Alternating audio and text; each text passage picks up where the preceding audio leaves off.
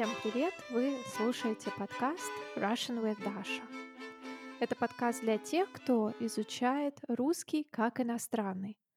Транскрипции с ударениями и переводом на английский язык вы можете найти на Patreon. Там же можно подключить опцию проверки домашнего задания.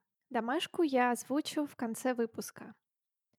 Сегодня я расскажу вам о том, как я чуть не умерла, когда мне было 23 года. История со счастливым концом о самом тяжелом периоде моей жизни. Как вы знаете, в 22 я приехала в Таиланд, чтобы преподавать английский язык. О своих приключениях я рассказала в первом сезоне этого подкаста, в 4 выпуске. Вы узнаете не только о моей жизни в Таиланде, но и услышите много словосочетаний с глаголами движения. В Таиланде я прожила всего 1 год, выпив огромное количество лекарств. К сожалению, я там постоянно болела. У меня была пневмония, различные инфекции и даже дифтерит.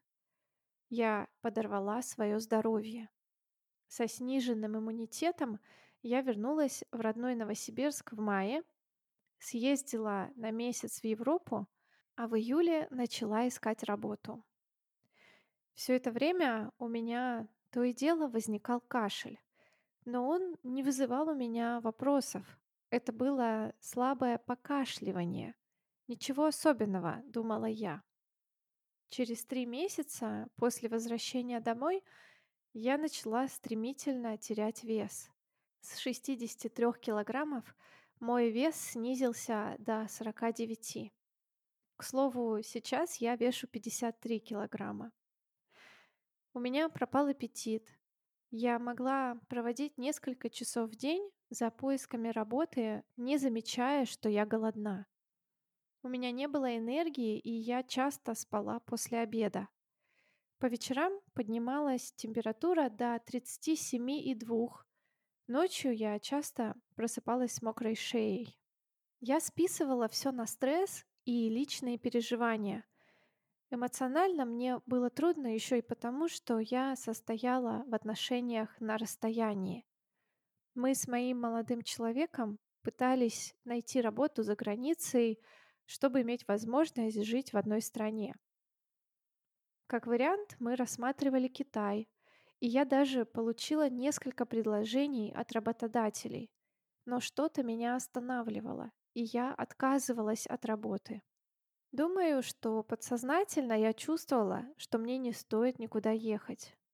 Помню, как однажды мне приснился сон, будто мы с близким мне человеком едем на машине, он выкручивает руль и резко врезается в дерево. Я выбегаю из машины, не понимая, почему он это сделал. И тут мой друг достает пистолет и стреляет мне в грудь, попадая в легкое.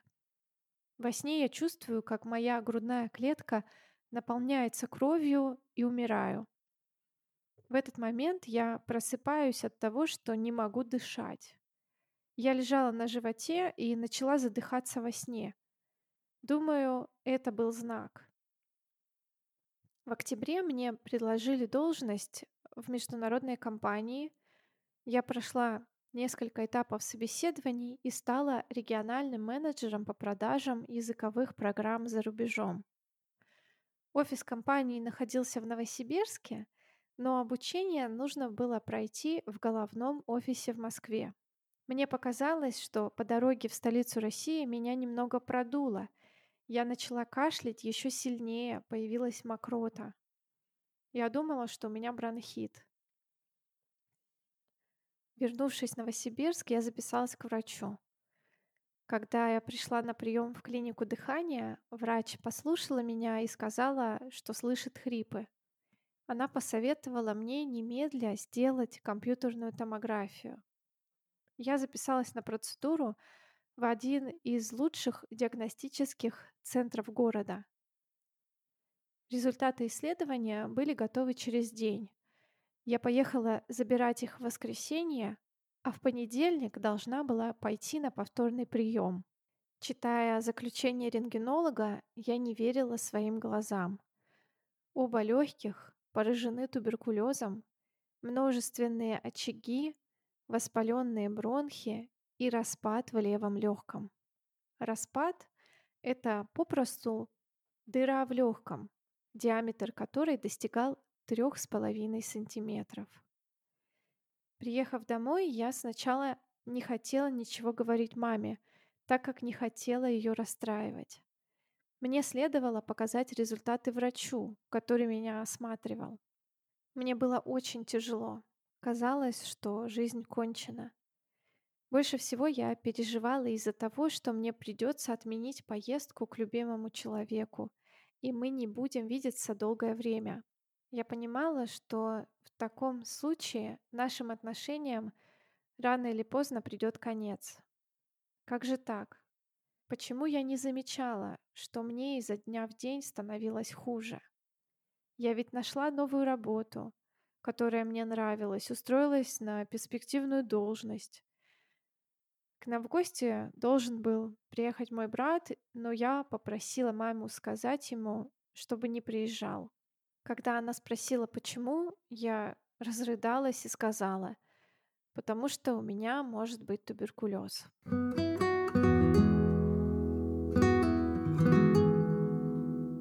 В понедельник я поехала в клинику дыхания, где врач с круглыми глазами прочитала заключение и утвердила диагноз. Она посоветовала мне поехать в научно-исследовательский институт, который занимается лечением туберкулеза, потому что у меня было очень тяжелое состояние. Она сказала, это все очень серьезно, потребуется месяцы, возможно, даже год, чтобы вылечиться. Я удивлена, что ты еще не кашляешь кровью. Мне хотелось провалиться сквозь землю. Я не могла сдержать слез. Мы с мамой приехали в НИИ, и нам сказали, что меня могут положить на лечение только в январе, так как в декабре закончились квоты, выданные государством. В России туберкулез лечится бесплатно. Обычно больному нужно ездить за лекарствами в диспансер, находясь на лечении дома. Но тяжелые формы болезни лечатся только под присмотром врача. Мне дали указание получить лекарство в диспансере и ждать квоты. Врачи выписали мне 4 вида таблеток, побочные эффекты которых было крайне тяжело переносить. Меня тошнило, болела голова, не было аппетита. Каждый день приходилось пить целую горсть таблеток. Я лежала дома и очень много плакала. Самым унизительным был разговор с моим работодателем. Они начали спрашивать, заразна ли моя форма туберкулеза, точно ли это туберкулез. Им даже пришлось отменить новогоднюю елку для детей сотрудников, так как московский офис компании проходил санитарную обработку. Тогда я еще шутила с друзьями, что я Гринч, который украл Рождество. Но в целом мне было не до шуток. Каждый день я задыхалась, думая, что вот-вот умру. К счастью, моя форма не была заразной.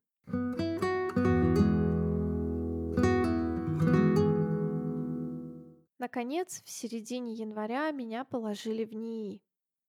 В палате было 4 койки, 4 тумбы, раковина, зеркало, стол и 4 стула. Нужно было привезти с собой чашки и тарелки и ни в коем случае не есть из общей посуды. Губки для мытья посуды также нельзя было использовать, так как на них могли скапливаться бактерии. Туберкулез в России всегда считался заболеванием неблагополучного населения, например, наркоманов и алкоголиков. Им также болели некоторые заключенные и ВИЧ-инфицированные. Когда я увидела пациентов, я удивилась количеству молодых людей. Студенты, молодые мамы, люди интересных профессий. Я поняла, что туберкулезом может заболеть кто угодно. Девушка, сидящая на диете, вегетарианец, спортсмен, врач. К моменту поступления в больницу мне было уже трудно ходить. Я с трудом поднималась по лестнице. Мне нужно было делать остановки, чтобы отдышаться. Оказалось, что лекарства не действуют, и микобактерии туберкулеза в моем теле не реагируют на терапию. У меня не только была дыра в легком и поражение бронхов, но и устойчивость к противотуберкулезным препаратам. Это означало, что палочку, которую я подхватила, невозможно было уничтожить теми лекарствами, которые мне прописали. Врач сказал, что я привезла свою палочку из Таиланда. После тщательных анализов мне назначили другие препараты. Если интересно, почитайте список побочных эффектов тиризидона и протианамида. От приема этих таблеток моему организму было хуже всего. Вы знали, что химиотерапия бывает не только у раковых больных. Каждый день нам ставили капельницы, водили на физиотерапию и ингаляции. Кормили в больнице не очень хорошо, поэтому родители часто привозили мне продукты и домашнюю еду. Моя мама также пыталась найти альтернативные способы лечения. Она где-то прочитала, что нужно есть барсучий жир, чтобы выздороветь. Конечно же, я не смогла проглотить и ложки. На первом приеме врач сказал, чтобы я крепилась, что ближе к лету мне сделают операцию и что в больнице я примерно на год. Представьте мое состояние. Я почти смирилась с мыслью, что в один день могу просто не проснуться.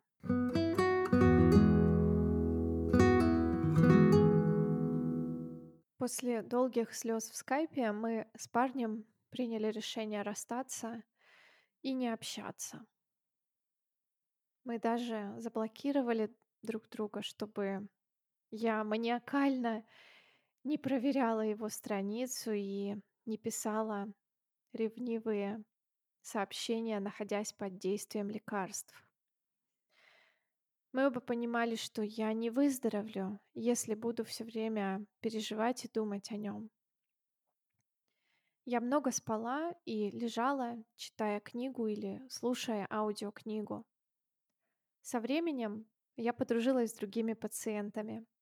В отделении было много девушек моего возраста. Некоторые из них приехали на лечение с Дальнего Востока. У каждой была своя история, достойная книги.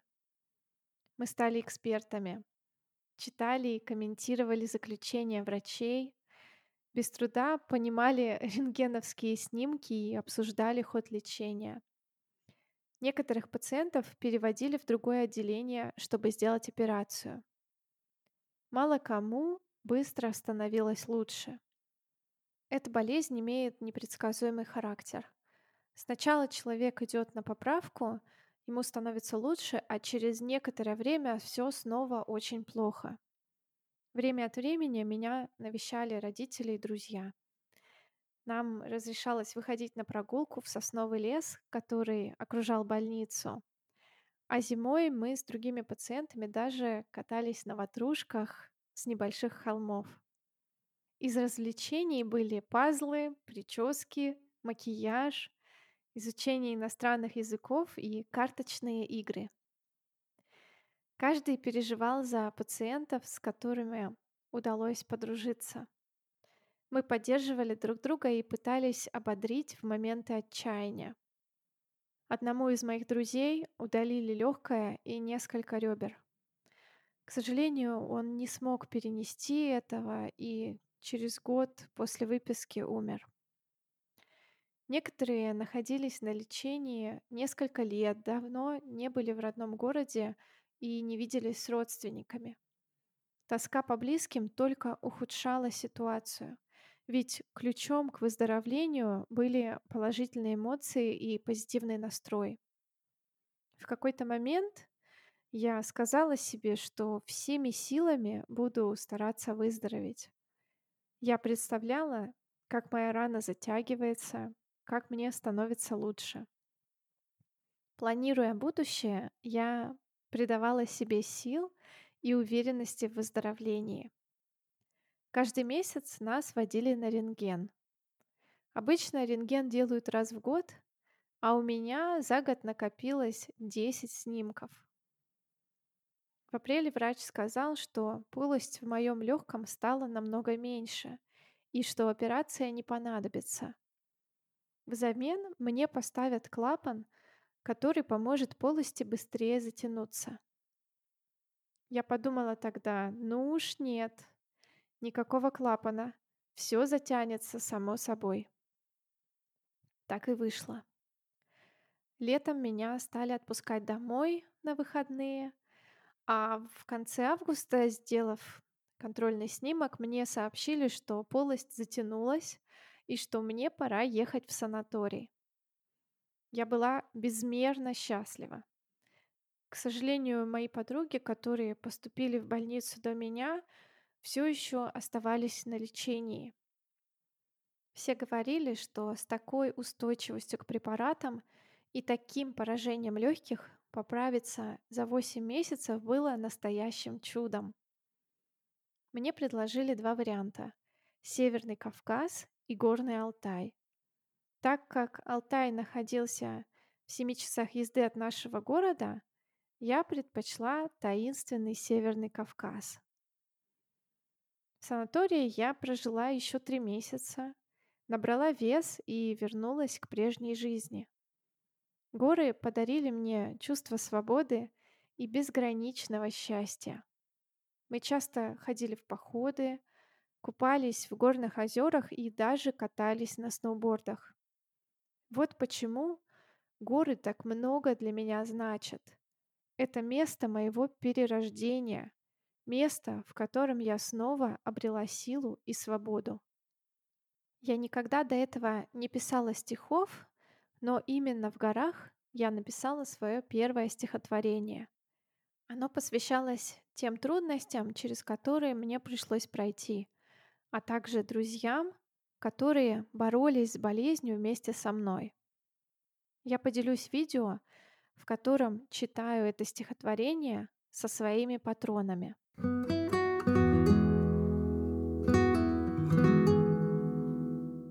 В декабре я вернулась домой.